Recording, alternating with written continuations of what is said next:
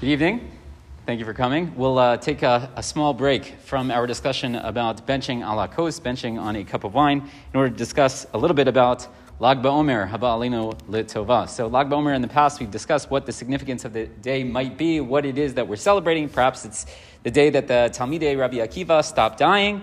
We always point out that seems like a strange thing to celebrate, especially because there were no more students left to die, right? So it's not like, oh, thank goodness we still had another 50,000 students. It's, that wasn't the case. Maybe there were five other ones, possibly, but that was it. So it seems like a strange thing for us to uh, celebrate, but perhaps that's the reason. Others suggest that it's the Yom uh, Simchat Rashbi. It's the day that Rabbi Shimon Bar Yochai imparted to us the Torah behind the Zohar, whether or not he's the actual author of the Zohar or not. He imparted those Torahs to us. That's something to celebrate. Maybe it's Yom Shemet Rashbi. It was the day that he died, so it's his Yortzeit, his Hilula. Again, seems like a strange way to celebrate a, a but let's say, so all sorts of different possibilities. There's also the Yortzeit of the Ramah, a lot of different possibilities. The day that the man first began to fell, the Chassam Sofer tells us, okay, all different reasons as to why we might celebrate. I just want to suggest two interesting ideas that I've been thinking about this year in specific. So many of us are familiar with the story of Rabbi Shimon Bar Yochai, but basically he gets in trouble. He says some not nice things about the Roman government, and they basically put out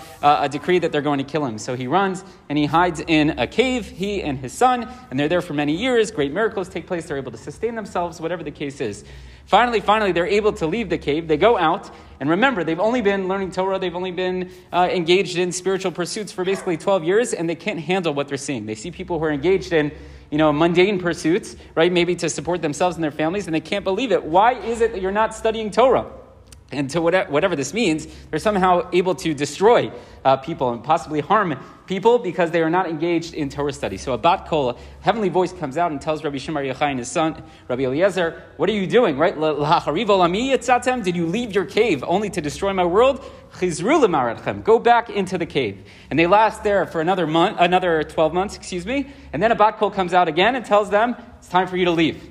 So they go out and they leave, and now it's a little bit better, right? Rabbi Eliezer is still having a hard time with people. He can't necessarily relate, but Rabbi Shimon Bar Yochai is able to uh, make sure nothing gets destroyed, thank goodness. And then ultimately they're inspired. They see uh, an older man who's uh, preparing for Shabbos. They're very inspired how much he cares about the mitzvot, and they say, you know what, we can handle this. Okay, that seems to be uh, the story. I just thought it was fascinating, this idea of being sent into the cave being sent into the cave, right? So, yes, they, they ran and they hid and they, they went into the cave and they came out, and Hashem says, No, you got to go back into the cave.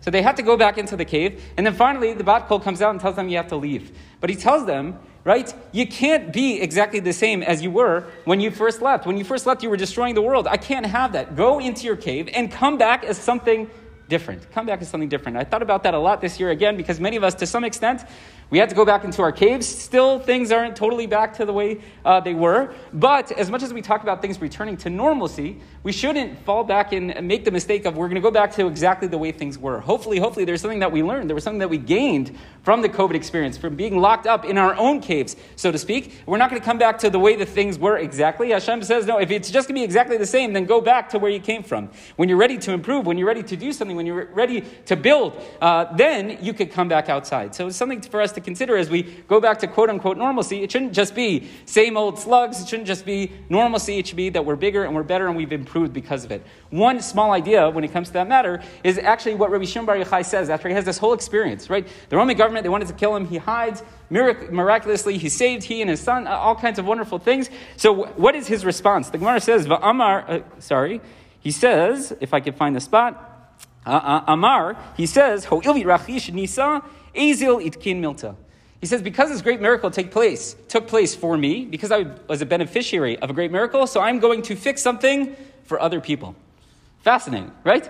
He said, I benefited from a miracle, so therefore I have to do other, I have to do something for other people. That should be my response. If I enjoyed, uh, you know, all kinds of great kindness from Hashem, I'd have to therefore pay it forward to other people. That's how he understands it. And where does he learn it from? It's not like he came up with this on his own. He says that he learned this, Vayavo Yaakov Shalim, that Yaakov, after his whole encounter with Esav, after being in the house of Lavan and dealing with that difficulty, all kinds of craziness, so he goes to the city of Shalim, V'amar Rav Shalim Begufo Shalim B'mamano Shalim B'torato. He appeared uh, complete in his body. He had healed from the wrestling match. He was shalim b'mamono. Any of the money that he may have lost in the house of Lavan was restored. And shalim b'torato. He also was complete in his Torah study, whatever exactly that means. And what does he do immediately? What does Yaakov do when he gets to Shechem? Vayichan at Pnei Ir. He does something. He sets up camp around the city. Says the Gemara, what does that mean? That uh, Amar Rav, Matbea tikin lahem. Maybe he established some sort of coin for them. Shmuel Amar, Shvakim tikin lahem. He built markets for them. Rabbi Yochanan Amar, So he went ahead and he, he created bathhouses for them, meaning he uh, was the beneficiary of miracles from Hashem, and therefore he felt the need to pay it forward to other people people he didn't know necessarily, people who weren't even Jewish. He just felt like that should be my response. If I was the beneficiary of a miracle, I have to pay it forward by doing something for other people. And that's exactly what Rabbi Shimon Bar Yochai does. He says, Amrule ika tuma. Maybe there's a place where uh, you're unsure that there is tuma, there isn't tuma. Maybe I could go and do the investigation for you. The key was that he felt the need to pay it forward. So each and every one of us, hopefully, hopefully, we made it through the COVID story. I think for the most part we're done. I don't know, right? But if not, okay, so we're, we're going to make it out of this thing uh, alive and beneficiaries of miracles because uh, we know, unfortunately, for many people and still some now, they really, really suffered from this. So if we were beneficiaries of miracles, so number one, we can't go back to the way things were. We have to be better, we have to be improved. And number two, how are we going to pay that forward? What are we going to do for other people? Two things that I was thinking about this year in Lag BaOmer.